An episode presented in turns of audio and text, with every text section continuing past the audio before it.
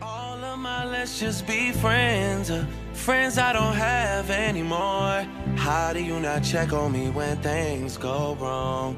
Guess I should have tried to keep my family closer, much closer. Shooters, welcome back to another episode of the Shooters Touch Podcast. Hoop Troop, we're making our 3A and 4A picks. We were talking a little bit before we got on. Last week we recorded during the Super Bowl. This Sunday, just crazy from a sports world. We were talking before we came live, but had a Drake game today, had the Genesis Invitational round out today.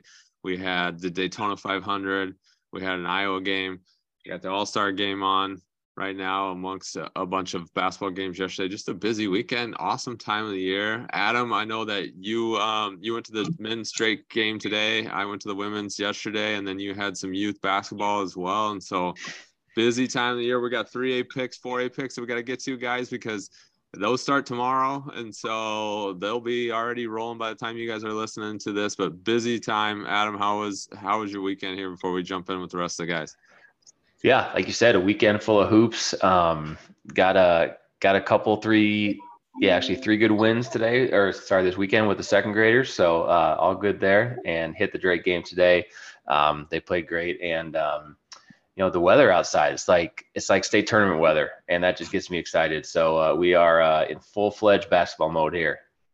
Yeah, excited to get things going, and yeah, let's keep this weather around too. And so got the rest of the guys with us. We are missing Tom. Unfortunately, I'm a little nervous about what's going to come with our Northwest Iowa coverage, but we'll manage, I think, going through, and we'll miss you, Tommy. Hopefully he's getting better. He's on the mend, so he can be ready to go for the slate of the games. Doug, Chris, Tony with us tonight. And so with that, anything before we jump in, guys? But I guess before I get too far, do you have anything that is just pressing or that's on the front of your mind that you want to talk about? Larson's 50th birthday. Let's go. Big 50 birthday, CL. Big day. Yeah. Hey, you hoop troopers, just make sure you understand this is no joke, man. This is dedication and loyalty right here, people. There is a million things you could be doing right now, Larson. And right? You're on here right now recording a podcast, just loving life. Nowhere I'd rather be, right here. Dedication. Just bucket list item here, checking it off. 50th birthday on a podcast, talking hoops. Nothing better. So happy birthday. That's for sure. Thank you. I did think you did miss the opening weekend of XFL too. Like, you know, there's a lot going on. It was a smorgasbord. Let's go Brahmas. Sports options. It was, and that's good. Let's go. I'm forget right? These ratings. I'm more the merrier. Let's have them all. Let's go. Let's flip through them. More sports, the better. That's right. I agree with you there. I love the TBT in the summer. I love summer league. Get you put a sport on there, and I'm happy. Exactly. Let's go. That's good. So. All right, guys, let's jump in and take a quick revisit to last week. A lot going on as we talked in our last episode leading up with going over the 1A and 2A. Still had another week and waiting for the pairings to come out, which came out on Monday for 3A and 4A substates, which we'll get to.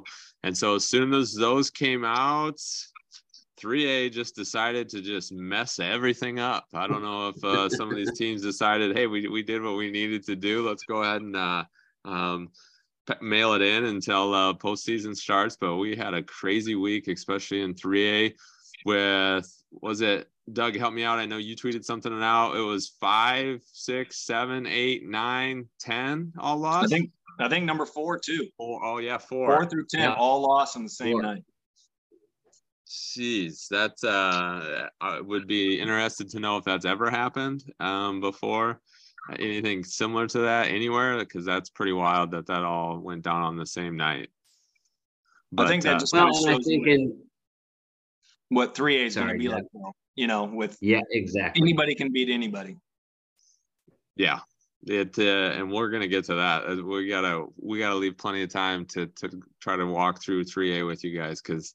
As we've been saying all year on here, that the number keeps growing. I think at one point, I think it was 15 teams quoted. We can be quoted 15 teams in 3A could win this thing. And then I think our last one was 18 teams in 3A could win this tournament. And so it's playing out that way. And now we kind of have the roadmap and what's in front of them and us to see what this could look like. But before we get there, we got to talk more of spotlight of what went on. Larson, yeah, go ahead. Just one real quick, and we're going to talk, I know, a lot about the tournament. One thing, and we talked about this a little bit at the end of the last show, but, you know, I think there's a big difference between a fair tournament and liking your draw. And I think that's one thing everybody should really go into this tournament with. It's fair. I mean, there is nobody out there that ran the table and just got a terrible draw. Now, there are some teams who have stubbed their toes along the way, and they didn't love their draw. Like, that's just going to be part of any tournament that you do. But I still say the fun part is, at the end of the day, one, it's huge steps taken in the right direction by the state. And two, you still play it on the court. Like, you know what? If you don't like your draw, be mad, play ornery, and put on a show for us. Absolutely. I think that is well said. And I totally agree that it is definitely better than it's been. And so even if you don't like your draw, it's a move in the right direction. You still got to win. You still got to go out there and compete. And so it'll be interesting. Yeah, it'll be interesting to see what happens. I will say, too, to that point, and we talked a little bit about it in our group chat, but a little interesting because strength of schedule was so heavily weighted, I think, in a lot of eyes. How a lot of people's schedules got really tough this week after the pairings came out. Yeah, I found that to be very interesting in plotting your case on where you should be based off your strength of schedule. And oh yeah, two of our best teams we play this week. That it doesn't matter now, and so that was fun to see how that all worked out for several schools. And it's smart play. I mean, we all kudos to them too. I mean, because you gotta have the strength of schedule. It's something I think Sioux City East kind of comes to mind when you're looking at strength of schedule. And I mean, 19-2, but you know, where you at, who'd you play type of situation. So it's a balance. You got to go out, you got to win the games that are in front of you, and you got to maybe find a way to play a few people along the way and see where you're at. So well, let's jump into our spotlights. Tony, I'm going to start with you just because you haven't got your voice on the pod here yet. I want to hear from you. What'd you see? And you weren't with us last week, so we got to catch all the way up. But what'd you see last week? What was your spotlight? Some things that jumped out to you. Yeah, went down to New London on Monday night. They played Danville in their district quarterfinal. They've developed a really good rivalry down there in Southeast Iowa. New London just kind of blew the doors off Danville in a hurry, though. Won by almost 30. Blaze Porter's last home game, and he saved probably one of his best games at New London for last, and 14 rebounds and 7 assists. It was just completely dominant throughout. Cade Benjamin had 12 points and 10 blocks. And New London's kind of a team that's been lurking and probably underachieved a little bit this year, but they're hitting their stride now. Went to Waco on Friday night then and upset Waco, who was the number 1 seed in that district. So New London is into the district final against Winfield Mount Union on Tuesday night, and probably have to feel pretty good about their chances to come out of that one with a win too. That is awesome. That's something too. I know we mentioned them last week, but we didn't know a ton about them. We were definitely leaning on Prep Hoops Iowa for you guys to go get some more of that breakdown from Tony on some of those districts, but that's big. I know, Doug, you've brought up New London a couple times on the pod as someone to keep an eye on. So they're showing out now. I had a couple of those guys, the Blaze and both Cade, played in top 64 when they were freshmen, I believe. So I kind of knew about them and I followed them. So Cade is actually going to Oklahoma State to high jump, I believe. And I don't know, Tony, you might know where Blaze is going. I think he's getting some D2 looks. I think he's having some technical difficulties there. Yeah, I think okay. So too. No, that's good. We'll get that. We'll have to figure out where where Blaze is at. But Chris, what did you see this past week? I got around quite a bit this week. I told you I spent the Monday at Nottoway Valley. They played I-35, and I had a buddy who coaches with I-35, and it was, you know, competitive for a while, but then Nottoway Valley snuck away. They had a nice backcourt. And then Thursday they came out and put a real scare into the higher seed Van Meteren, only lost by 3 in that game. So that was fun to watch and just get some eyes on, you know, a little bit of the 2A field and what to expect. So I was pretty impressed with them. And then Tuesday I had Norwalk and ADM, and I was on the radio, and that was just a wonderful game. And, you know, it was funny because we were kind of chatting in our group text, and people are like, boys, what's going on? Is Norwalk, you know, struggling? ADM just played a great game, you know, and I think that's one thing we all need to still understand. And it's one of my favorite quotes. I don't remember who said it, or I've said it a ton since I heard it. It's not how good you are, it's how good you play. And I think people need to understand that in basketball right now. And the ADM played great. You know, Coach Pelzer got done with the game. He's like, oh, and I said, hey, that was a good win. Like they should have beat you tonight. They executed well. They shot it well. They had Adam Bright's a really nice little play, a really good shooter for them. And then they have the Stein Smith and Benatendi, I think is his name. He's going to Iowa State for football. And they just executed everything. It's going to be really interesting in that sub-state. I mean, I know ADM's record's not great, but I think they have a real chance to make a run all the way through and sneak into the state tournament.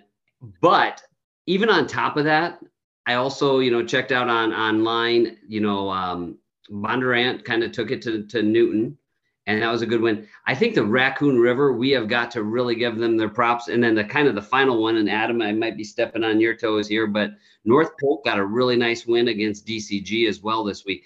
So if you just take all of those Raccoon River teams, they really showed me something last week on the court. You know, they played really good basketball, and looks like those teams are tournament ready. Because, you know, Norwalk, say what you want, but then they went to Dowling on Friday and beat Dowling. Yeah, much easier than they had with ADM. So Trevor, head coach out at ADM, is a buddy of mine and a listener, so I know he's going to be anxious and excited to hear your breakdown and praise of what they're doing. And to your point too, I know I've, especially early on, was following them pretty closely and seeing when they were at. A lot of close losses, like a lot of 2-3 point losses for them.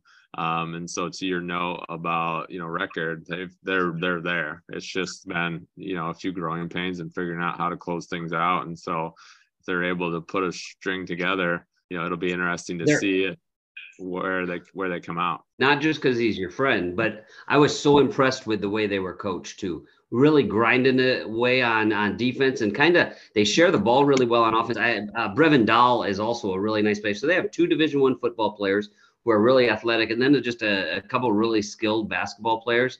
So I was super impressed with the way they played, and maybe they're just clicking at the right time too. Well, it'll be interesting. We'll talk about it too when we get there. But Trevor's a Webster City kid, so if they can get out of the first round and get an opportunity to go, that. Yeah, go to Webster City. That'll be cool to see kind of where they end up at. And so cool. Yeah.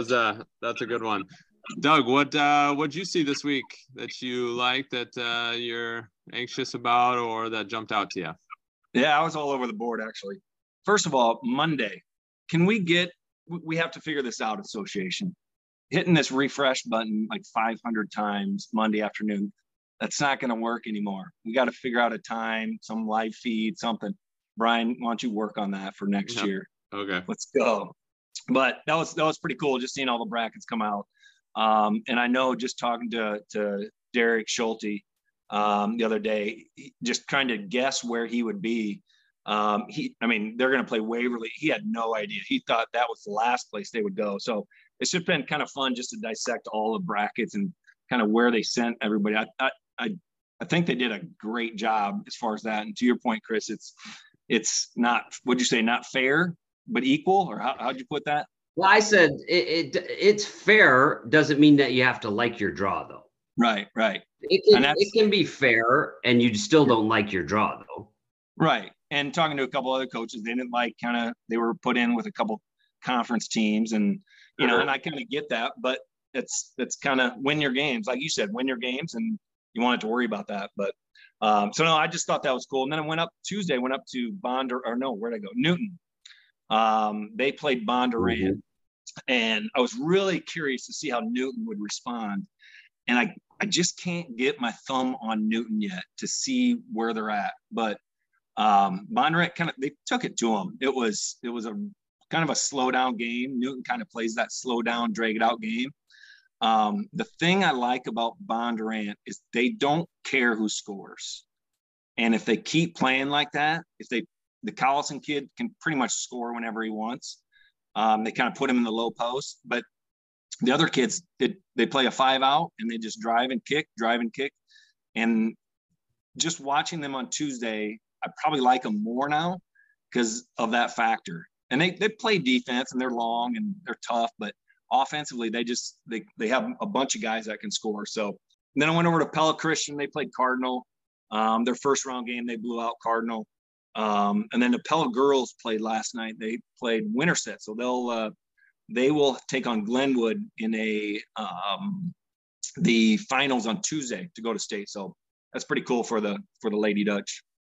Busy week for you, jumping all over the place, seeing a lot of games. That's for sure. Going all the way back to your initial point on the release of the sub-states, would it be too much to ask to have them just set a time even to be like, hey, you know, can we put a deadline on this? Can we say 3:30? Like, or is that part of the fun of being like hit and refresh, like not knowing when it's coming, like just checking, starting at noon and checking every half hour? I mean, what's the thought on that? I mean, would it be too much to ask? Be like, hey, 4 p.m. It's when it's going to be released. Well, and I think when they released the 1A and 2A, that was at different times. Somebody sent me a text or a tweet that said this is when they came out, and 3A, 4A was totally different time. So it's like, okay.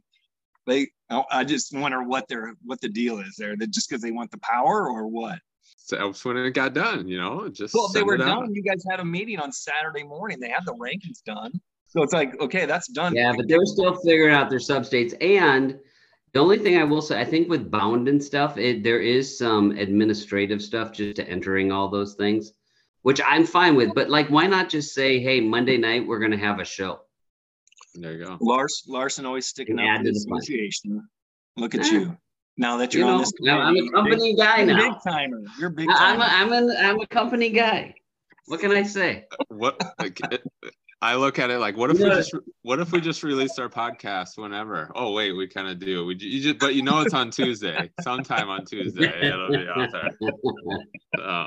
You think our listeners are just as upset waiting? Yeah, they're like, oh, seriously, Ryan, are you going to drop this pod or what? Yeah, when is this coming out? And this is a perfect time. This is a perfect time to drop if you don't subscribe, because guess what? When you subscribe, you get the notification from Apple Podcasts.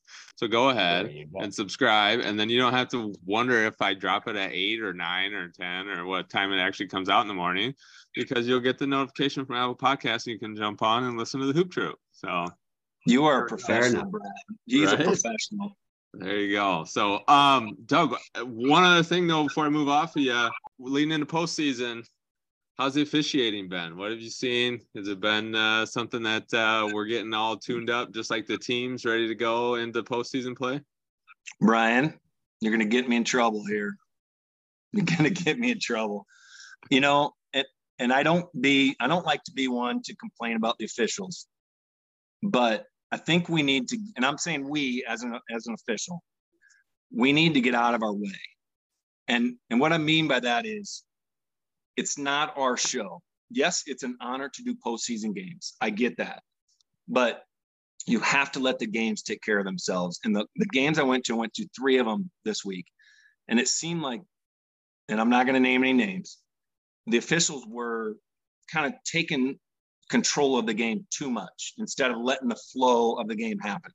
And I think when it comes to tournament time, officials, you usually do get the better officials, but and I was in the same position, you feel like you need to be a part of the game to a point. And I think we need to take a step back as officials, and just let the game happen. So I was actually a lot frustrated watching games this week, just knowing that we can do a lot better job at that.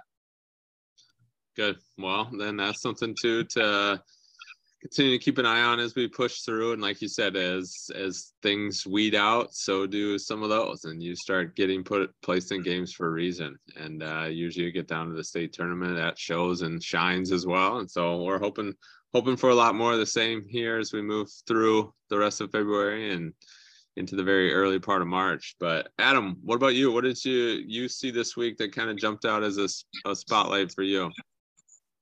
Yeah, just going back to Coach Larson, you did step on my toes. The North Polk Comets got a big win in Grimes here last week now.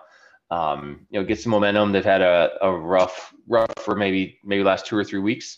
Get some confidence and momentum here before they start playoffs tomorrow night. Another thing as excuse me, as well, in 2A, we had Union upsetting Grundy Center in that sub-state, which watched Grundy Center play a couple times against AP, and then I think Jessup maybe one time this year too. They got a really good team, so that was a huge upset and something that I actually noticed, and makes that honestly they had Rolling Story as a number 1 seed in that sub-state, which actually have them winning state in that conference, in that class.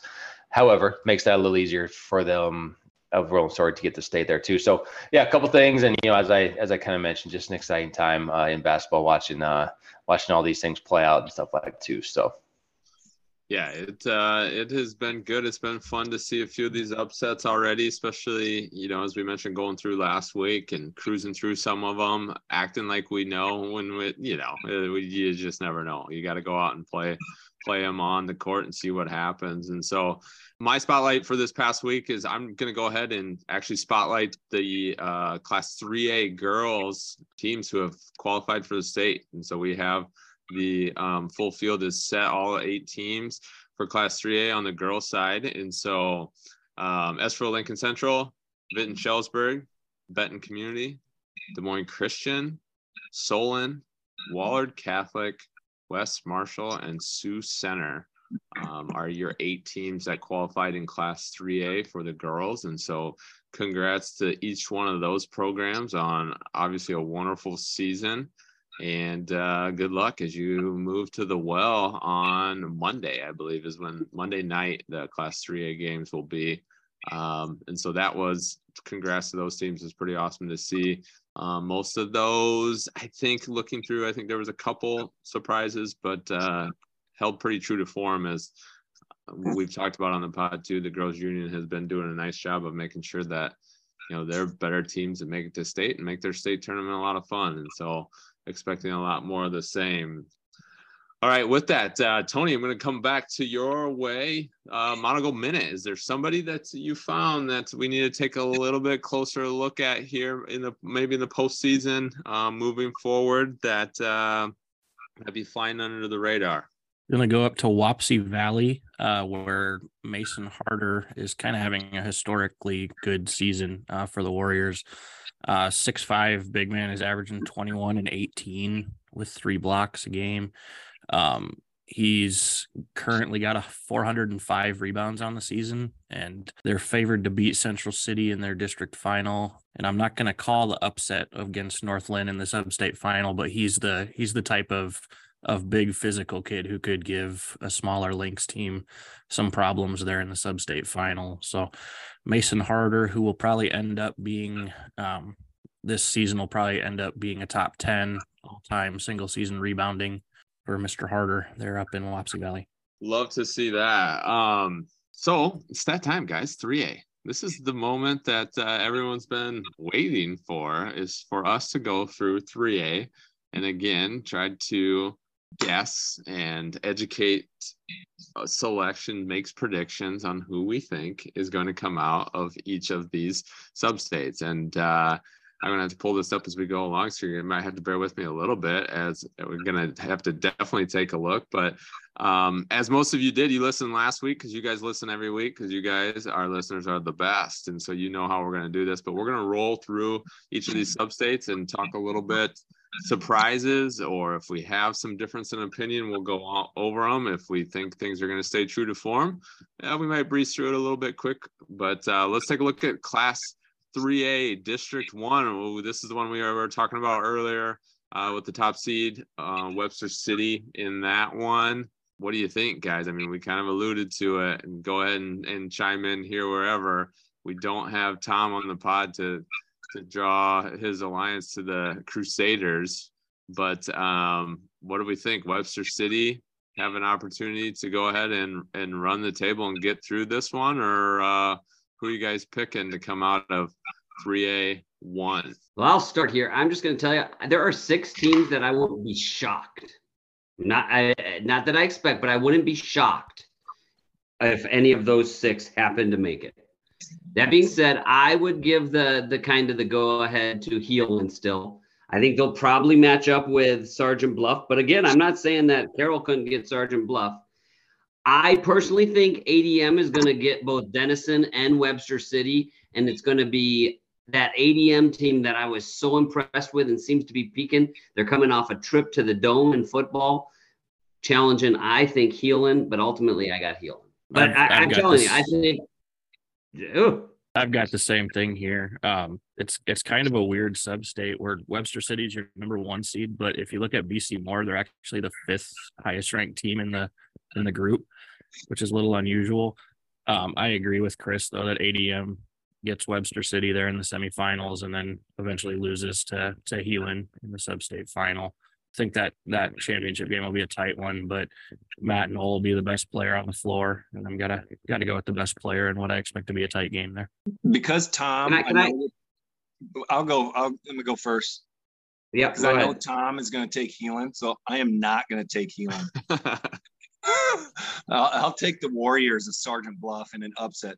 Heelan actually beat him by 20, probably just a couple weeks ago, but. I'll take the Warriors. Let's go. And then they'll upset Webster City they'll beat them by 18.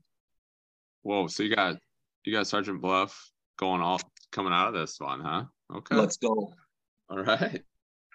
Larson. He does a great job coaching them. No, I just wanted to say, I think, and I won't say this with each substate, but I think this one really clearly defines what we were talking about earlier with strength of schedule and how fair isn't always mean just the same.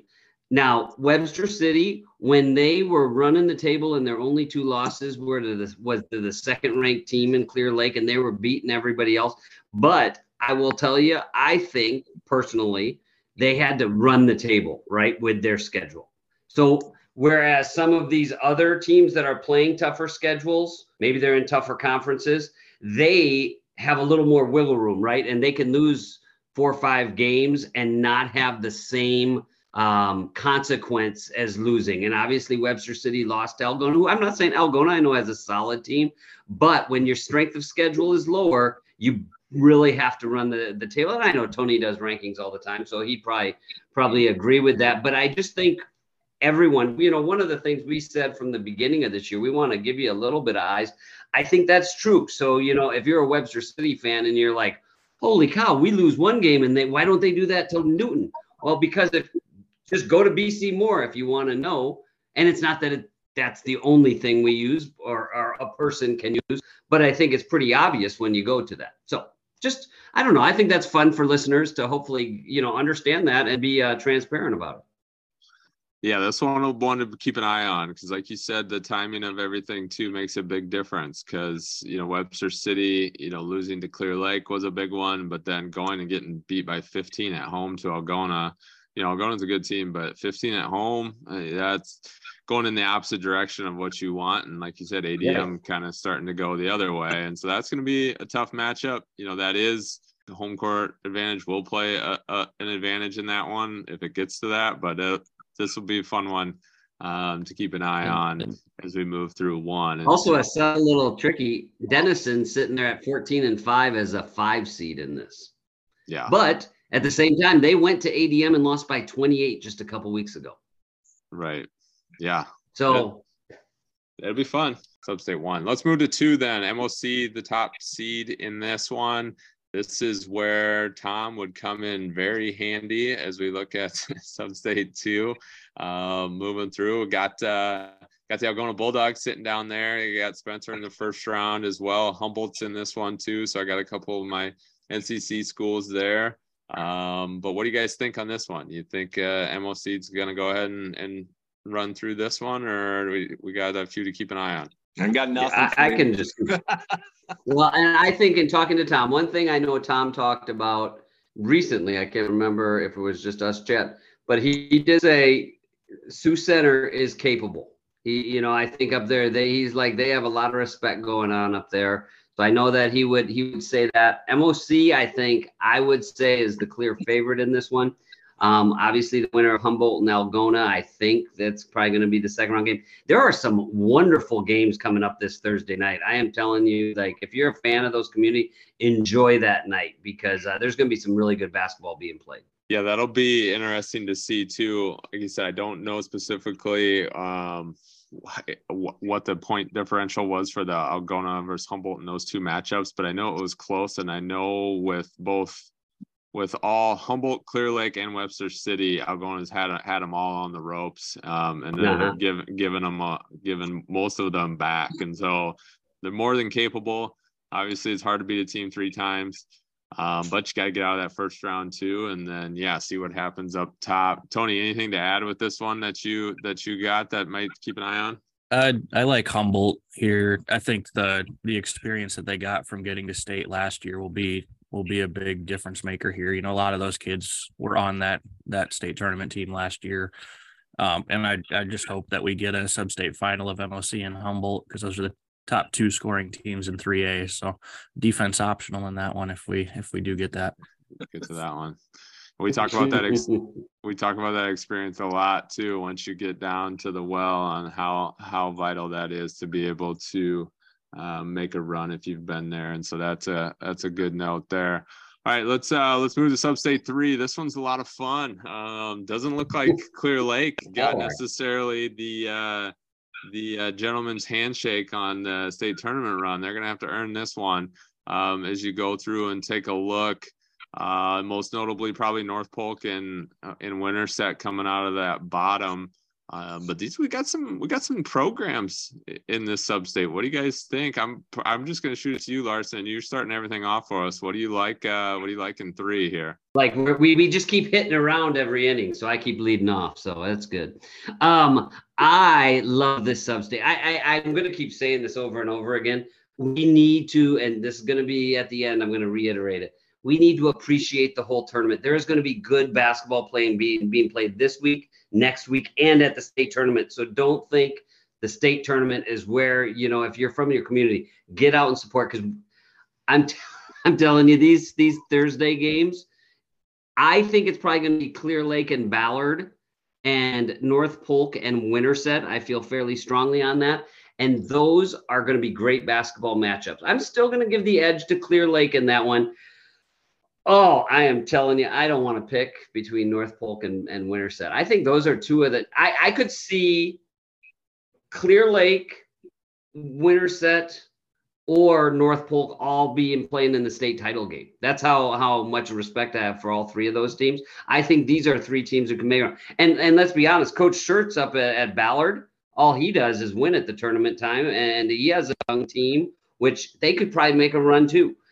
If I had to make a pick right now, I'd go with Winterset. And I know I want to let Adam rebut and Clear Lake obviously hasn't lost anybody. So it's a very weak argument, but that's what I would go with. Previous to the brackets substates being released, I said that the only team I would not want to see in 3A would be Winterset. I think North Polk played them to overtime here in Allman, and then went down to Winterset, and I believe they lost in another close game. But they're playing great, and that zone is always tough that they play. Always tough to score on that, especially if you're not shooting the ball well. But you know, you're right about this, Coach Larson. That Ballard and Coach Schertz, all they do is win around this time. So they're another team that could make some noise. Haven't necessarily watched Clear Lake a lot, but obviously their record 21, says something. However, I think this is just a good bracket here that is gonna, like you said, Coach, that is gonna provide some great basketball as well. Adam, are you just turning the page on these Nevada Cubs, or what's the deal? T Struck, our guy over there. Would never turn the page on T Struck. They have a good little squad too. That as I mentioned, have not watched Clear Lake a lot. Have not watched Nevada a lot, admittedly. But just looking down this, I think Sadell and obviously the Boone would be the only two teams out of these 8 teams that I can really say that, hey, I just don't think that they have what it takes. But man, just some good basketball in this bracket.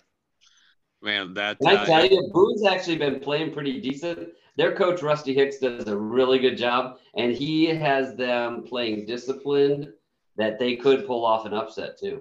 This one, I'll tell you what, and looking at that Nevada-Ballard game, if nothing else, with those two coaches in the pregame conversation or the postgame would be need to get mic'd up. Fly on the wall. They need to get mic'd up. Those two, that would be fun. That's for sure.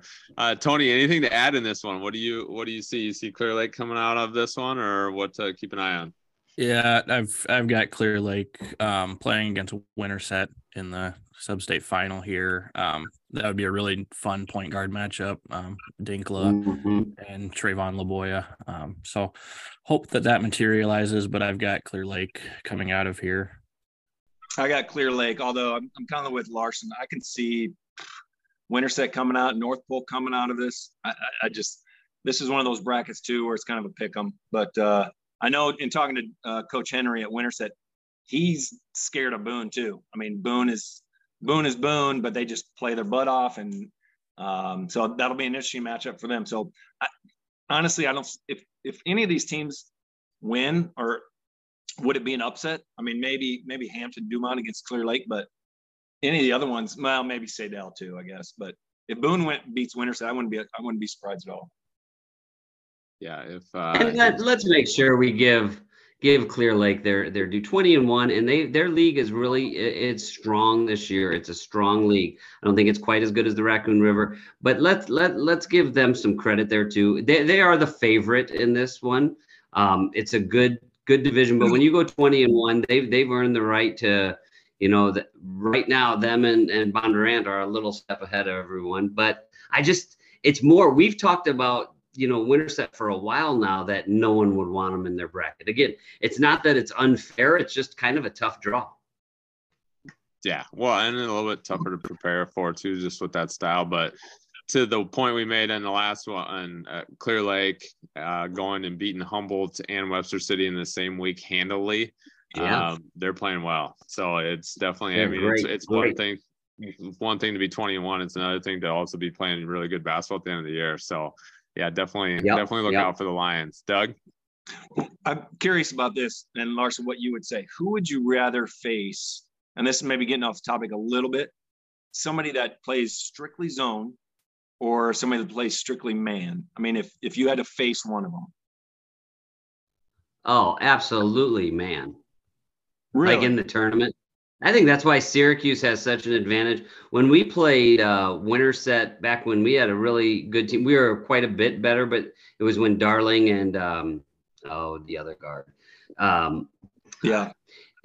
When they were young, but still we came out and just it's hard to get a rhythm against that. And shooting is harder in those big games. And so really it becomes that you got to knock down shots, and that gets tricky. So whereas we're pretty comfortable in our man-to-man stuff. Now, it depends, right? They play a really good zone. So it's not just zone versus man, but a good zone against a good man, I'd still rather play against a man. So why don't more teams do it? It's hard to do. It's hard to rebound. Yeah. It's if you would rather play against a man, why don't more teams play zone and just pack it in? Do you want my cynical side? And this is going to make Coach Henry mad. because then sometimes you can have teams that maybe shouldn't beat you, and that's how they end up with a couple extra losses throughout the season. Because if it's a team that's better than you, I think it gives you a better chance. But it also, if you play that all the time, sometimes teams that are worse than you can chuck in some threes and give you problems. Just run a high-low. I just think running against offense against zone is so easy to me. And now I'm just a AAU coach, referee. You're a shooter, though. You're a shooter. If you can shoot, it's different. You put a guy at the high post who's about 6'4", have him catch and face, put somebody at the low block, and you got a guy on the wing, and it's beat. As long as you get to that high post, ball game. I just think going back to what I said, a good zone versus a good man. So. All right. And if you have Doug asked me these questions and he doesn't like my answers. You ask a college coach what offense he has against the zone, and he says, "I don't. I just recruit him." So you got to go out and get some shooters. Right. That's right. And doesn't matter. Shoot your way out of it. So, all right, let's move to Substate 4. Tony, I'm going to start with you because this is over your neck of the woods. So Marion's the top seed in 4. What do we see that's interesting that might have some opportunities to shake things up in 4? Really interesting substate. Marion probably has to feel pretty good about the draw that they got for the first couple rounds here. I don't think Decorah has the guns to hang with them for 32 minutes. But the bottom of the bracket is tricky. Mount Vernon has kind of proven over the last few weeks that they can beat just about anybody in 3A. Have wins over Marion, Xavier, Waverly. They're just a really disciplined team that's not going to beat themselves. You know, they hardly ever turn it over. They play really good defense, and they've got a couple kids who can really shoot it. So I would imagine that Marion didn't really want to see Mount Vernon in their substate. That said, I'm still going to take Marion to win the rubber match here in the substate final.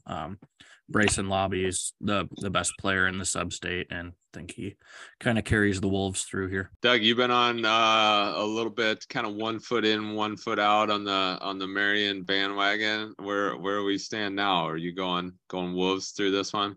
I got my Wolves in the 3A championship game. What are you talking about? Oh. Let's go Wolves. Wow. All right. You heard it here. There you go. We're going all the way here. No problem through this one. Larson, anything to add on 4? No, I just I hear where you're coming from, Tony, on their side of it. I think they're probably also happy that those MVC schools all got lumped and there's not one of those teams in there. That was kind of one thing I thought was a little bit sneaky right there, that maybe one of those teams would have really been interesting in this substate, whether it be Western Dubuque or Wahlert. Yeah, overlooking Charles City. That being said, I like Marion with the group of teams that they have here. At the end of the day, yeah. Say, are we overlooking Charles City? I mean, they're 15-5. They're athletic too. Yeah, I mean, that will definitely be. You definitely don't sleep on the comments. That's for sure. To keep an eye on them too, see what happens. But let's head over to 5. And Tony, I'm going to start with you again because we're staying over on your side of the state. And 5, Xavier's the top seed in this one. But this gets interesting down at the bottom with a couple Catholic schools. And so, what do you see that jumps out in 5? All right. So this substate is probably the one that people on this side of the state had the biggest issue with, because we've got 5 schools who play in 4A leagues all bunched together. I've heard some people complain to me directly, but my response has been the MVC's down, the MAC's down, and none of you guys really took advantage of that. So as far as I'm concerned, it's just going to be a battle to see who comes out of here. Xavier, I think, is the best team, top to bottom. Wahlert, they're big, they're athletic, they're inconsistent. Maquoketa can really shoot it. Western Dubuque is tough. It's going to be a grind for whoever comes out of here. I think Xavier's top end talent is probably what carries them through here, but you could make a good argument for any one of the top 5 seeds here to come out. Yeah, this is interesting to take a look at that because, yeah, like you said, I mean, we have some storied programs down there with Wahlert and Assumption and the bottom. And so did I miss it? Did you still have Xavier coming out of this? Yeah, I've got Xavier beating Wahlert to get to state. Good. Larson, what do you got? Anything else to add or to emphasize on this? That's kind of what I was telling. I thought maybe one of those teams might go in that other sub-state, and I think geographically that still would have made sense. Tony, you might know better, but I think geographically you probably could have put Wahlert and mixed it up just a little bit. But at the same time, it's no different than what we talked about with Webster City, Winterset. There's just, I do agree a little bit with Tony, and I know no one likes to hear that, right? But let's take Western Dubuque, who I know they've played a really tough schedule. And I've been there on given years where I've won that. But when you're 9-12, you're 9-12 too. And don't get me wrong. I don't mean to insinuate that they're not a good basketball team, but they've lost 12 games, period. And like, I still think winning games has to matter against any competition, Yeah, I mean, that being said, I'm taking Western Dubuque. No, I'm just. I think they could. I'm going to take Wahlert though. Personally, I kind of kept an eye on them a little bit, and I just feel like it might be their time to sneak back down to the state tournament. No, that's good. I like that. It is definitely a balance between, again, as we talked about, having that strength of schedule, but then also going and winning games or winning all the games that you're supposed to. It's like, it's one thing if you lose 5 games or you lose 6 games and take care of business in the other ones, but it's got to be a little bit of balance. You can't just hang your hat on the fact that you play in one league and then not go out and win games. And so that one will be fun. That one will be a lot of fun. I'll be anxious to hear Tony as far as how things go for you guys on that side of the state and what the fan and parent perspective is too, as things start to shake out in 5. And so let's move to 6. 6 is the one that features Doug's Newton Cardinals up there at number 1. And so what do you think, Doug? Cardinals gonna come out of this one in 6 as the favorite and run through the sub-state, or what? Man, like I said earlier, I just can't put my thumb on Newton. They have some good players. I just, each time I watch them play, I'm just not super excited how they play. It's a lot of slow down, ball screen action. They'll beat Oski. The next game, Washington and Fairfield's kind of interesting. I think Fairfield probably gets out of that. And that game actually might give Newton trouble, but they should advance. And then bottom of the bracket, you got Mount Pleasant. And they'll probably play Solon. I don't know anything about Solon, if they're any good or not, but I think Mount Pleasant, Newton is probably your championship game there. I'm going to go with Mount Pleasant. Mount Pleasant coming out of that sub-state, huh? Okay. Like I said, they have good players, but I'm going to go with Mount Pleasant in that bracket. I'm going to make some Cardinal fans very unhappy, I'm sure, but that's all right. Yeah, well, I'm just, it's not that I disagree. I hear where you're coming from. I will tell you, Mount Pleasant also last week, Doug, though, this is what makes 3A really unique. Sometimes I agree. You feel like none of your teams in your area are like just knocking your socks off. But once you start digging into some other teams, they're equally, and uninspiring is the wrong word, but you know what I mean? They came out and they lost to Fairfield and Pella last week, a Pella team that Newton's beat twice. I'd keep an eye on Solon too. It looks like they're playing pretty good basketball and they've got some good wins down the stretch. So I got Solon with Newton. And Newton making the state tournament. Uh-huh. Little Hawkeye strong right there. Whoa. Little Hawkeye strong. If you look at Newton's losses this year, they haven't lost to a team that wasn't an elite team, like a 4A team or Bondurant. That's their 6 losses. You could say that, Chris. You could say that same thing, I'm sure, about Western Dubuque. You could say the same thing about Pella. Okay. But Newton's 14-6. They beat Pella twice. They beat DCG twice. It's the same thing, though. I disagree. They're 14-6. If they were 9-12, who'd they beat? I would give that to you. Who have they beaten? Pella twice. DCG that's twice. Their, DCG's Pella like twice. 14. Pella Christian twice. They were down by DCG 20. DCG on BC Christian. Moore is like 14 and 4A.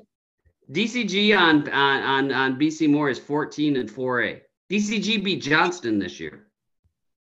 DCG's under 500. Come on. No, they're not. You're wrong on that. Just so you know. Coach Rankin, I got your back because you are not under 500. DCG is 12 and 9. Okay, 12 same and 9. Record as Pella then. Same record as Pella. They did beat Johnston. I'm just saying, Newton is a nice team. They're a strong team. They lost both times to Norwalk, both times to Indianola. Yes, they beat Pella twice. That's their Super Bowl. Beat Pella Christian twice. They should not have beaten Pella. They did beat them, but they were down 20 in the third quarter. But they did. They beat them. They did. I'll give them that. So it'll be interesting. I hope they step up for the Little Hawk. I do, but we'll see. Tony, what can you tell us about Solon? Playing really good ball down the stretch. They're playing really well. Good wins against Mount Vernon and Williamsburg here in the last few weeks. They've got a 6'3", 6'4" wing scorer named Jake Benzing. Averages like 18 a game and shoots it really well from deep. And Solon's always just they're deep, they're athletic, they're physical. They're gonna play really good defense. I've got them playing Newton in the sub-state final and then losing kind of a low scoring grinder in the sub-state final there. Ooh, all right. So you're not gonna yell at Tony, Doug? Only you, Chris. Yeah. I'm not yelling. Back to Thursday night. Assuming they both get by, Mount Pleasant and Solon should be one of those, another great matchup, 2 15-5 teams on Thursday night. Like, communities, get out. Those are going to be awesome games on Thursday night. Yeah, the Thursday games is going to be a good slate. Like, it almost feels like emergency pod for that one. I'm not making any promises, but I'm just saying it's what it feels like, guys. Don't get too excited out there. But all right, let's move to 7. So taking a look at 7, we talked a little bit about this one earlier. This one has Waverly Shell Rock as the top seed in there. You find your 12 and 9, which apparently is 500. Pella Dutch in there as well. Williamsburg and Des Moines Hoover in this one. Teams to keep an eye on. So what do we think, Doug? What chances, assuming the Dutch are able to get by Knoxville, do they have against the Go Hawks in round 2 there on Thursday? I think this is another one of those sub-states where you have Waverly, you got Pella, Williamsburg, and Hoover could all be in the Final Four of the state tournament. I mean, really. but Newton beat Pella twice. Those wins should be nothing. Hey, the Dutch are rolling right now. Hey, okay. Hey, Chris, when Newton plays Pella, it's their Super Bowl. Let's get that. Let's get that straight. Yeah. Well, you guys down in Pella say everyone that beats you, it's their Super Bowl. And that's the only reason. You're about right. You're like an SEC team. That's just, they don't play hard against how could they? Right. Anyway. So I'll take Pella out of this bracket, sub-state 7.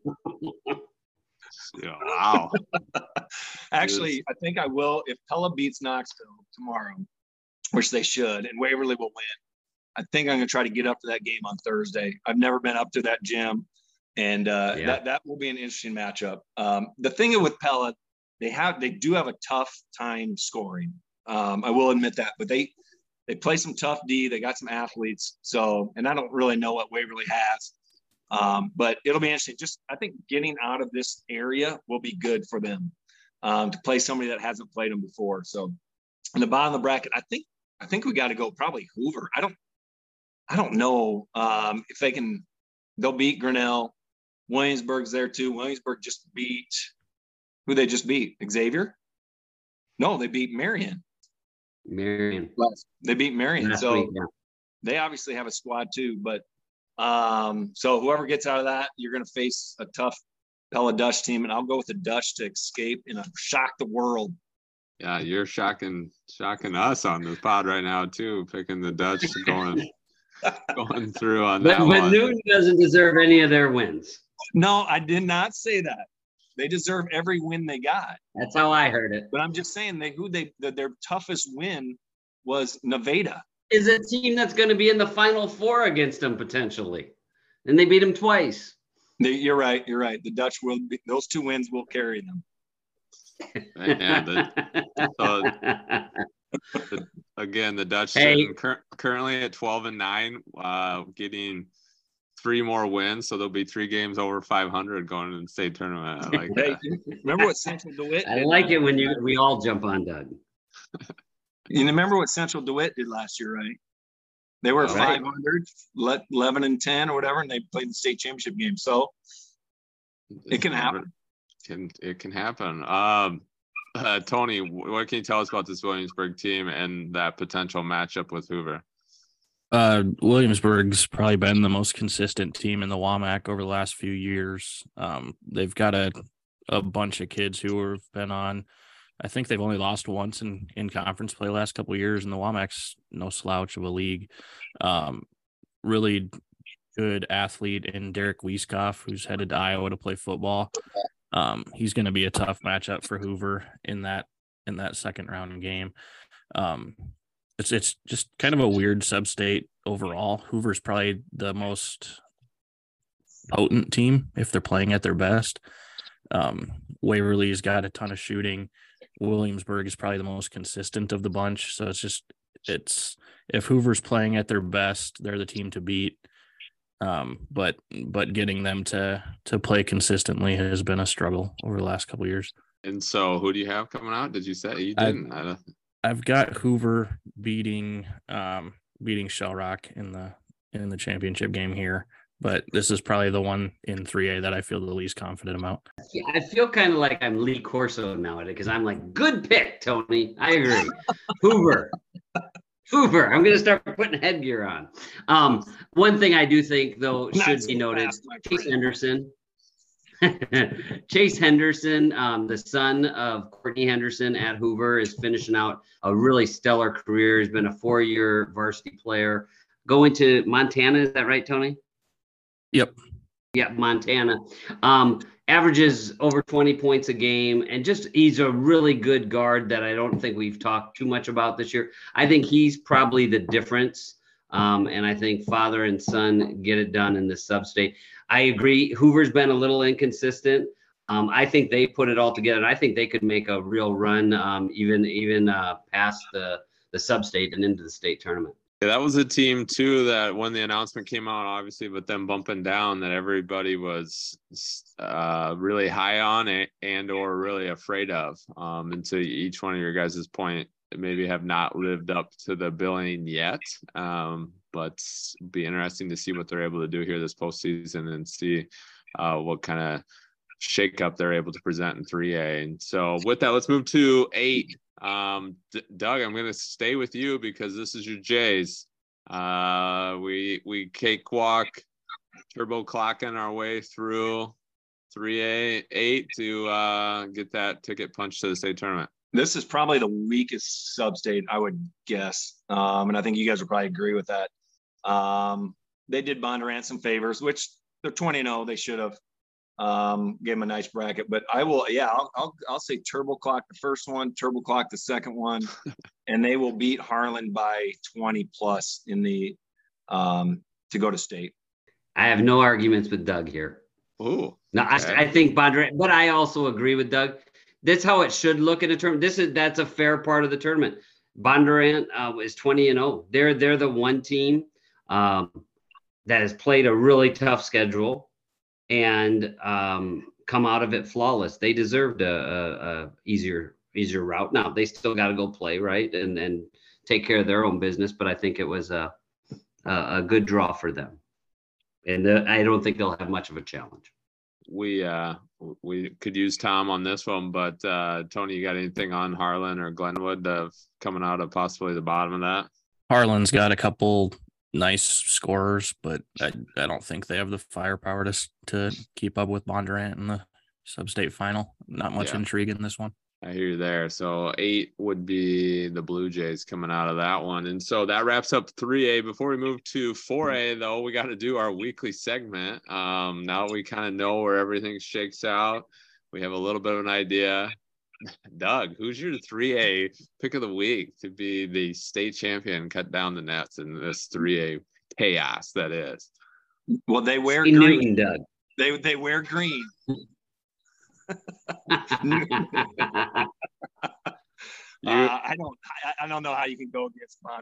Like I said, I watched them again on Tuesday. I wanted to see them for the second time. They just, like I said, they play unselfish. They don't care who scores. So let's roll Jays. Sticking with the Blue Jays for now. Check back after Thursday for sure. Once this field gets shaken up a little bit, and find out if he's still on the bandwagon or not. So good. That's Doug's 3A pick of the week, brought to you by, what's your favorite pellet business? Are they the George's ones? George's Pizza. There we go. Love it. Let's move to 4A then. This will get fun and exciting here as we break down some of the changes that have happened with the class adjustments. Start right away in 4A Substate 1. And that's the one that has Norwalk presenting as the number 1 seed. What do you think, Larson? I'm going to start with you on this one. This is a tough. This one was had a little conversation already throughout our group text. As you have Johnston and Sioux City East also looming in this sub-state. And so what do you think from this sub-state and what are the Warriors going to have to do to make sure they come out on the right end of it? No different than what we were talking about in 3A. Norwalk, like, they've won 14 in a row. And if they would have had any blunders whatsoever, they would not be a number 1 seed, right? Whereas a lot of other teams could have a little tarnish. You know, Ankeny Centennial's still one of the top seeds, and they've had 6 losses. So I think that's only fair to point out. Like, they've had to be perfect down the stretch, and they've done a good job with it. I think they're going to end up matching up with Sioux City East personally. And that we've been bantering that around. Sioux City East is a hungry team. They keep me up at night right now. And again, Johnston will go up to Sioux City. I think Johnston's a good team. You know, Norwalk, I think we'll get by the first round, and then they're going to play one of those two teams. I think Sioux City East is going to get the win. And then they really worry me. I'm going to stick with my Warriors because how can't I? But I just want to say Sioux City East really scares me because there's nothing more than a disrespected dog, right? There's nothing worse, I should say, than a disrespected dog. Yeah, that'll be interesting to see. It'd be, again, Tommy, we're missing you to get a little bit of insight. He's talked quite a bit about Sioux City East is going through, but Johnston beating Centennial this week. And that's a team that, you know, in our text is offensively has struggled at times. It feels like they've kind of been up and down a little bit, but to a team that is starting to find, I think, their groove a little bit more and able to execute a little bit more in the half court, not just in transition. And so probably the most athletic team coming out, or is be pretty close. So it'll be anxious, but then they also, you know, got to win an extra game versus Norwalk and Sioux City East. And so with that lead in, Tony, who do you got? What do you like in this one? And who do you think ultimately comes out of Substate 1 in 4A? Yeah, so I'm prepared to start getting some hate from the Sioux City area. I've got Johnston beating East here in the semifinals. As you mentioned, Brian, Johnston's really athletic, physical, defensive-minded team that I think is just going to kind of grind East down and make them play at a slower tempo than what Raz wants them to play at. I've got Norwalk coming out of the top and then beating Johnston in the sub-state final. Johnston can struggle to score at times, and I think that kind of catches up with them in the sub-state final. But yeah, Norwalk to the 4A state tournament for, I would assume, the first time. First time. Yep, that would be. That's exciting. Doug, are you on this train? Are you going Norwalk? I mean, is this going against the blood that you got kind of tingling right now, or what do you think? No, I love the Warriors here. A little Hawkeye conference. Let's go. No, I'm going Warriors. Okay, Norwalk. Norwalk coming out on that one. Let's move to 2. Take a look at Substate 2. This is the one with Ankeny Centennial. Top seed in this one. Cedar Falls down below with Dowling Catholic looming there, and Iowa City West as well. And so with West in there, Tony, I want to start with you. I want to kick back down to your way. What do you think the opportunity there for West, and then ultimately who's coming out of this substate? West, obviously kind of a dangerous team. They were without Kareem Earl for quite a while this season and suffered a lot of their losses with him out of the lineup. Have played better since he came back about a month ago now. Jack McCaffrey's obviously super talented and can take over a game at any point in time. But the Trojans have just been kind of inconsistent and up and down in their effort on the defensive end, especially throughout the course of the year. Cedar Falls probably has the best player in the substate, and Dallas Bear. And the Tigers are just accustomed to winning. But I actually have Centennial holding serve and coming out of this substate, beating Cedar Falls in the substate final. I think it's the year of the CIML. And yeah. I think the major difference between the two leagues is on display there in the substate final. That's interesting, because not knowing a ton about Cedar Falls, that was something that I was interested to hear what your take would be with them coming from over there. But because, yeah, I mean, Centennial, a talented team as well, but maybe have some weaknesses that could get exposed, but their athleticism has an opportunity to take over. Then they could find themselves on their way to state. Larson, anything to add or go against the grain with on this one, or do you see Centennial coming out? Centennial. I like Centennial in that one too. Yeah. I agree with Tony. The CIML is just really good this year. I mean, especially the top 5 teams, I think are really good. And then not saying that the next group isn't capable, but I mean, the top 5 are really good, I think, this year. Doug, you want to try to ruffle any feathers, or are you just going Centennial? I think I'll go Centennial, but you know, one thing, Fort Dodge is in this. Fort Dodge is 1-19. Fort Dodge used to be really, back in my day, they used to be really, really good. And I don't know what's going on there, but I would love to see Fort Dodge, the Dodgers, somehow get that program back to respectable. So it's just, I know it's tough who they play, but man, you would think Fort Dodge could produce a team. Yeah, they've been struggling for a while. I mean, they had some good teams even back when I was playing, relative to where they're at. They had some really good players that came through there, but yeah, they just aren't able between them and, you know, Mason City are the kind of the two outliers in as far as regionally where they're located and being able to put a product out there that can compete with some of these, you know, Des Moines or Cedar Rapids, Iowa City schools. And so I don't know, it would be a lot of fun, you know, because the girls have done it. I mean, Mason City put together some girls teams as well, and it'd be fun to see the Dodgers back in relevance. That's for sure. All right, let's move to Substate 3 then. Tony, I'm going to go your way with this because this is over eastern side of the state, Dubuque Senior, which I feel like has come up on the pod quite a bit this year for whatever reason. And then Bettendorf down there as the 2 seed. What do you see shaking out with this one? I don't think Senior should have too many issues coming out of this substate.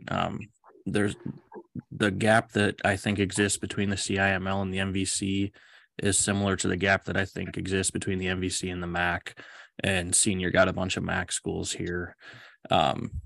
Dominant defensive team. They're only allowing like 43 points a game, really deep and athletic. And Wendell Eimers is probably one of the best defensive coaches in the state. And so got them matching up with Bettendorf in the substate final. Bettendorf obviously has a star player in Caden Wilkins, who's our top ranked junior in the state, but But I think Senior comes up with a game plan to kind of limit him and win a low-scoring slugfest en route to the state tournament. Anything to add on this, guys? Do we know anything about these eastern side of the school of state? Larson, you got anything that? No, I think we've been following it, but I think Senior is the team to beat. I mean, I think all year 4A has been a lot different than 3A in that I feel like we have a pretty good idea of the pecking order. You know, there is some normalcy there, and this is Senior's bracket. I'm glad they split up who they split up, and I think they're gonna cruise. Doug, you got Senior coming out of that one? I got the same thing. Good. All right, let's move. I will say, going back to 3A though, the one thing I think Tony really touched upon it, and it's proving true here as we talk about the 4A teams.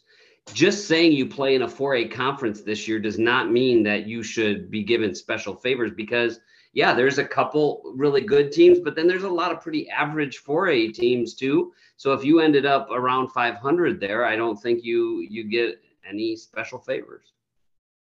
So Pella played all 4A teams and ended up around 500. So what's the problem? Right? Dude, you just picked them to go to the state semifinals. There's no problem. I've said all along they're a dangerous team. Okay. Oh, I love it. I love it. It's not how good you are, it's how good you play.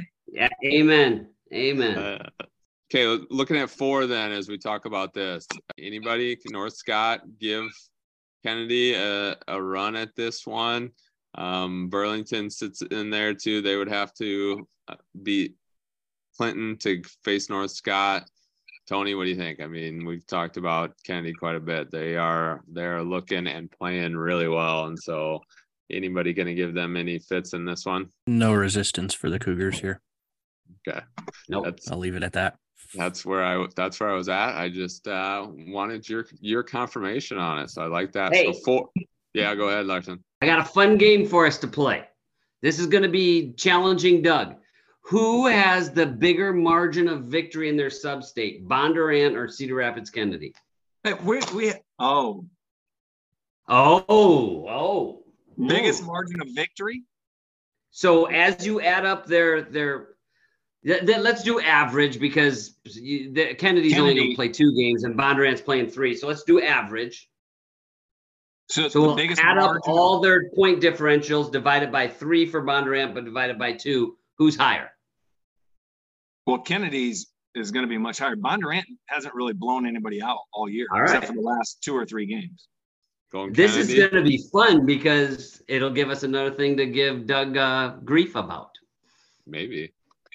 Or not.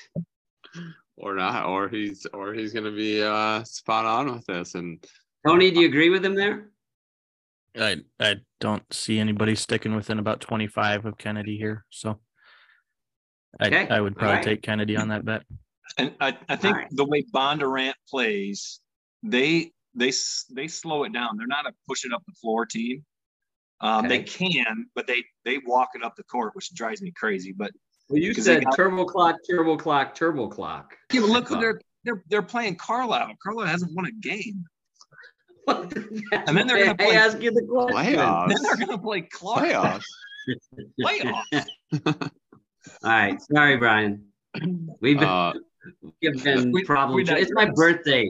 I get to have a little fun on this tonight. Have you been drinking tonight? No alcohol today. No. How did the drinking game go the other night, Doug, with the fall down game? I would have had a good buzz going on. But he only played half the game, so I love that kid. It's honestly, I do love that kid, but he's always on the ground. That's fun. That's good. All right, let's move to Sub-State 5. Class 4A, Valley's the top seed in this one. Waterloo West is down there.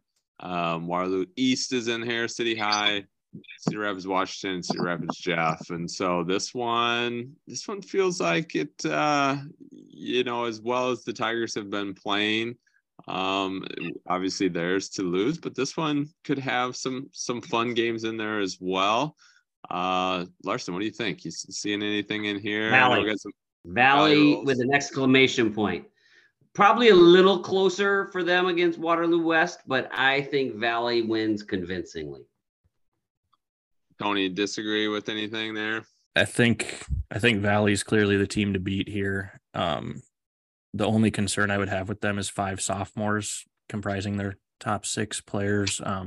Does that youth end up hurting them at some point? But clearly the most talented team here. I've got them beating Waterloo West in the sub-state final. The Washington Waterloo West semifinal would be a lot of fun if that game does materialize, though. Wash is starting to play really good basketball here down the stretch. So athletic team that could potentially give Valley some problems if they're able to get by Waterloo West, but it seems like it's pretty much Valley's sub-state here. Yeah, I would have to agree with you on that one. That the way Valley's been playing, that would bode well for the Tigers to make it through that one. And so let's move to 6. This one gets a little interesting. Feels like it definitely leans favorable towards the top seed, which is Indianola in this one. Larson, what do you see? What do you see here for Indianola, an opportunity to make it to state? You know, obviously rooting for Indianola and Coach Ebling. This one's a little trickier. I think I'm going to just go out on a limb, and I'm trying to look this up right now as I'm talking. I want to see what Ames Ankeny beat Ames when they played by 14. So I actually have Ankeny playing Indianola in the sub-state of this. And I think Ames could very well be there as well, but just that's kind of the tricky game. I think Ankeny wins that. The Indianola has kind of turned a corner. I thought they played good basketball last week. Kind of getting used to having Kingery back. I think, kind of an interesting too, Brandon Dre would be going back to play his old team to go to the state tournament. I think Indianola gets it done. Yeah, I think too, you noted the Ankeny team to watch coming out of the bottom of that could get hot and make a run and make things difficult. Definitely not a team that you want to match up with. But Tony, what about you? What do you see with this one and Indianola having any troubles with either of those Eastern Iowa schools there in their first matchup? Yeah, either Liberty or Linmar could give Indianola a game for a while there.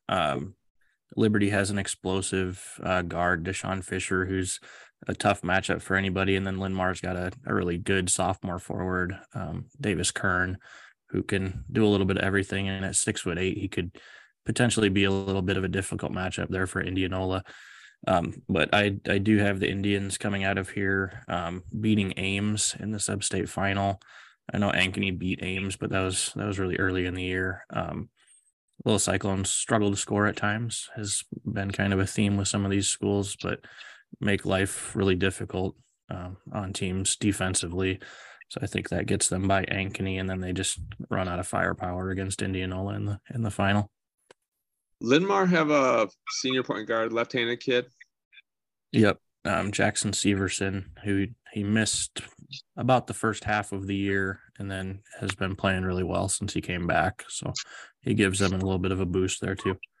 Yeah, he's kind of he's a tough kid. He's got a good frame on him, and so he's got the ability to kind of absorb contact and score around the rim. And I've only seen him play in one game, but I was pretty impressed with what he was able to do. And so, yeah, that'll be interesting to see in that first round game. You know, I know both those two teams sitting at 8 and 13. Whoever comes out, to your point, well, Indianola will have to come ready to go to have an opportunity to, you know, make it through this one. And so that'll be a lot of fun to take a look. All right, let's move to 7 then. 7 and 8. This will be interesting to see what you guys think. So in 7, Waukee Northwest is the favorite in this one.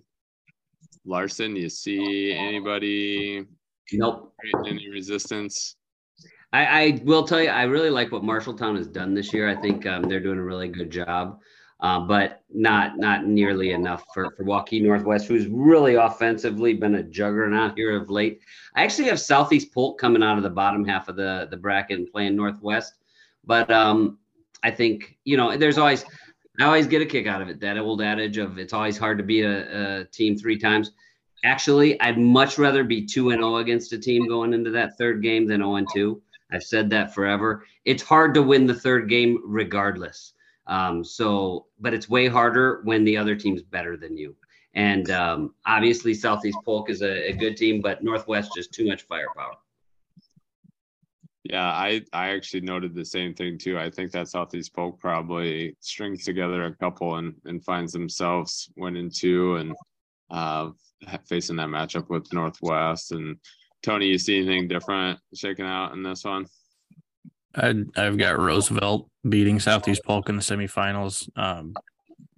They are athletic and just pound the offensive glass. And I think their size will give Southeast Polk a little bit of problems there. Obviously wouldn't be surprised at all if the Rams do come out of there having played a significantly tougher strength of schedule. But yeah, nobody's going to touch Northwest in this sub-state. Yeah, that's I will tell you, if Southeast Polk can get there, it'll make for a fun coaching matchup. Two Southwest Iowa guys and really old friends in Brett Watson and Alan Jenkins, and really two of the better coaches that we have in our state right now. So it'd be a great coaching matchup and two fine teams. I just think Northwest is elite. Yeah, they have bigger pictures in mind, I think, as far as what they're trying to do and what they're trying to accomplish. And so, Doug, I assume you're not going against the grain and picking anybody but Northwest coming out of this one. Northwest rolls. So good. Let's move to 8 then as we take a look at Substate 8. This one has the other Waukee in there as a top seed. Council Bluffs Lincoln is the 2 seed. The now confirmed above 500 Dallas Center Grimes team is in there. Urbandale East and Des Moines North. And so what do we think? Anybody, Larson, you see anybody creating a problem for Omaha Blue not making his way to the state tournament in the senior campaign? I think the second round matchup with Lincoln and Dallas Center Grimes will be a really fun one. I think Abe Lincoln will come out of that from what just trying to match up scores, but Waukee just too good. I'm sure the Waukee people are going to appreciate that you just called them the other Waukee. I'm guessing they'll really appreciate that. Hey, we could be on a steamroller. You know, I don't know. There's some really good teams at the top of 4A. I really would love to see the tiebreaker between Waukee and Northwest. I don't care if it's in the finals. I just want to see it at some point along the road in this tournament, and I think they are destined to do it. Yeah, I think this one will be a lot of fun. Tony, you got anything different happening down in this one? No, I think Waukee's closest game here is actually the semifinal against Urbandale. Urbandale's played them tough twice, lost by 12 and by 7. So I'm sure they would like to get another shot at the Warriors there. But if Waukee gets by there, I don't think anybody at the bottom of the bracket has the athleticism to contain Omaha. To hang with them. So good, Doug. You going against the Warriors in this one? I'm going with the other team from Waukee. Going with the other. Just to clarify, because we already had mentioned one. It was the order of the substates, guys. Just take it easy out there, guys. It's all right. And so there you go. So there you have it. Going through all 8 of the 4A substates and seeing where everything shakes out. 4A kicks off on Monday, so the 20th, and then their second round will be the 24th, with the substate finals coming on Tuesday the 28th.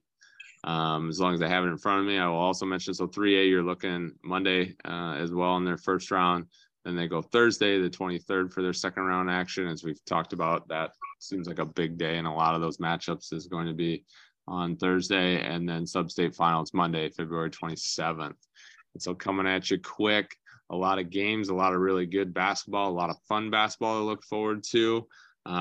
We hope we're right in a lot, and we hope we're wrong in a lot as well, because that means that games are fun, they're competitive, and make things interesting. Once we get down to state, where we've said several times anything can happen. And so best of luck to those teams and those programs as they move into postseason play and give themselves an opportunity to learn, grow, get better, and ultimately cut down the nets. So, but before we get out of here, we have to go back on his birthday, Uncle Larson. We got to do a little story time, kind of get to these people as they're winding down on their Tuesday, listening to this, wrapping up our excitement and some discussion that we had throughout the pod. We need to hear what's been going on with Uncle Larson's mind and what you want to bring up for story time here to end the pod tonight.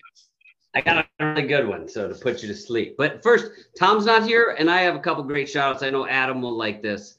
And, you know, Adam, you can even jump in if you'd like to. Your coach Jacobson, just moved into second place all-time in the Missouri Valley Conference wins with a win on Saturday. He's, 6 wins away from becoming the all-time Missouri Valley coach leading in wins. And then – he's one of my favorite people, as well as Bowen Bourne, one of my favorite people. He just passed the 1,000-point threshold, and so a couple good milestones. Adam, I don't know if you had anything else to add to that, but I thought it was pretty cool. Yeah, absolutely. I mean, obviously, Bowen, you know, scoring that many points in you know, just a couple of years is incredible. He's been playing great this year. You know, even with everybody that they play. Obviously keying on him as the main scorer. Yeah. And with Coach Jacobson, yeah, I mean, I couldn't have said a better coach. Just a great coach, great individual, and, you know, really has morphed his coaching style into, you know, the way college basketball is played right now. So, yeah, awesome for both those two. And the Panthers got a good win this weekend, as we talked about off air, to move them off of a winning streak off of a losing streak and hopefully onto a winning streak before St. Louis here. So great call out there, Coach. Well, and really what else is cool, and Adam is a testament to it, how many Iowa kids, you know, I just think he's, as a basketball coach in Iowa for all these years that he's been coach, it's always easy to root for him because he gets so many of you guys, you know, you were once one of those guys, so many of the great Iowa basketball players, and they really go out and kind of make our state proud in a good mid-major basketball. So a lot of those wins have a lot of Iowa high school basketball players with it.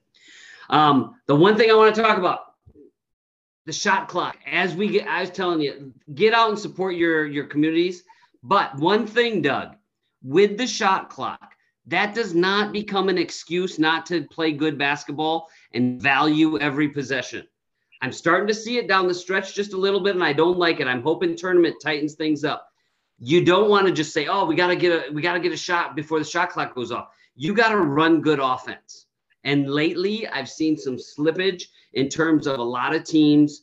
It'll be a couple passes and a shot, and just kind of going through the motions. And the teams that I'm seeing put together long win streaks and really separating themselves are teams that value the possessions. I talked to you a little bit about what a good job I thought.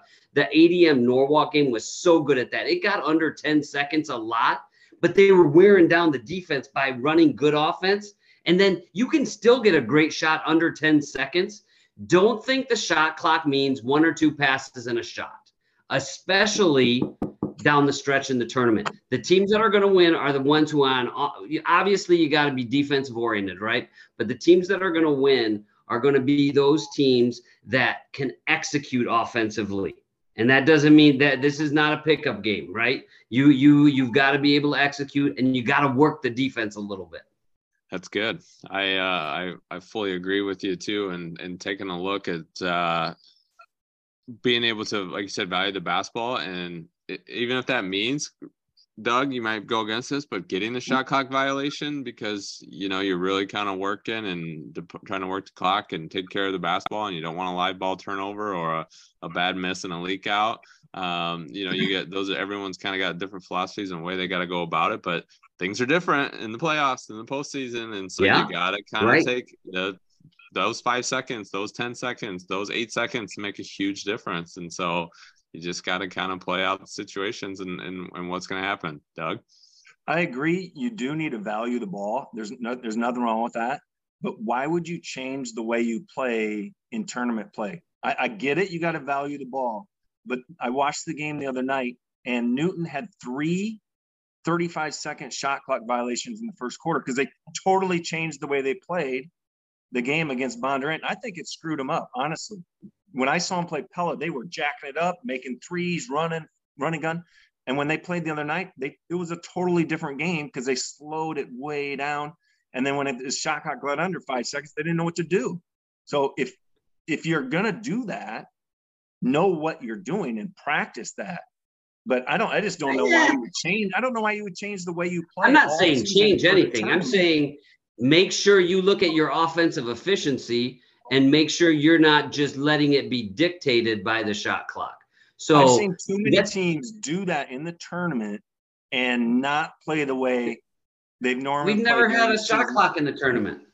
No, but they slow it down and take 1 minute possessions the last couple of years. And I'm like, what are you doing? Just play basketball the way you've played all season long. Now you get it to tournament and you just grind it out. But if you're a one pass and shoot team, one pass and shoot during the tournament, if it's worked for you. But just if it hasn't worked, my point is I've been on the flip side of that. I've watched a lot of teams that it hasn't been working for.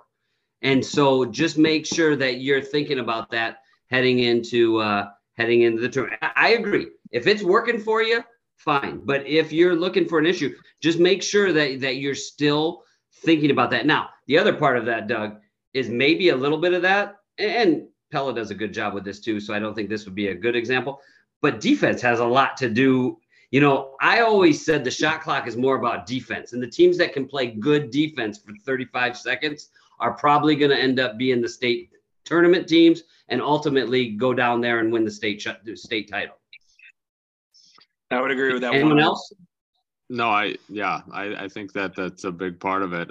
Doug, I think to your point too is there's a fine line. You definitely don't want to change the philosophy and try to be a team that you're not. I think that, you know, sticking with what got you to the point where you're at, wherever it is important.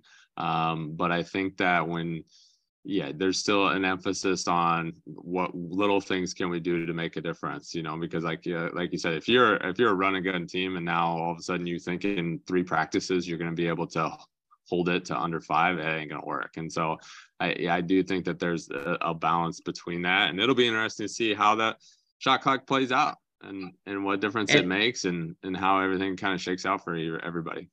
Yeah, Larson. And let's not forget, that's why we all love basketball, is because Florida Gulf Coast can mesmerize us in March by playing their carefree alley-oop, shoot, run, fast. And Princeton can do the same thing by grinding out and beating a team. Maybe two teams doing it completely opposite ways, but getting the job done, which somebody's going to figure that out and do it, you know, at a high school level and at a college level. And that's why we all love this time of year. Yep. You can, whatever works best and whatever you're able to do makes it fun. That's why we said that. We hope that it doesn't always work out exactly how we wanted it to, because someone came out and executed a game plan and got an upset and made this a lot more fun for us to follow along. And so good. That's a great one to end on and a great one for everybody to think about here as we move into postseason play. Can't wait to follow along with this journey. Next week's pod's going to be a lot of fun because we're going to know a lot by next Sunday and a lot to break down and a lot to talk about. And so we're really looking forward to it. Good luck to all the teams and everyone that stuck with us throughout this whole thing.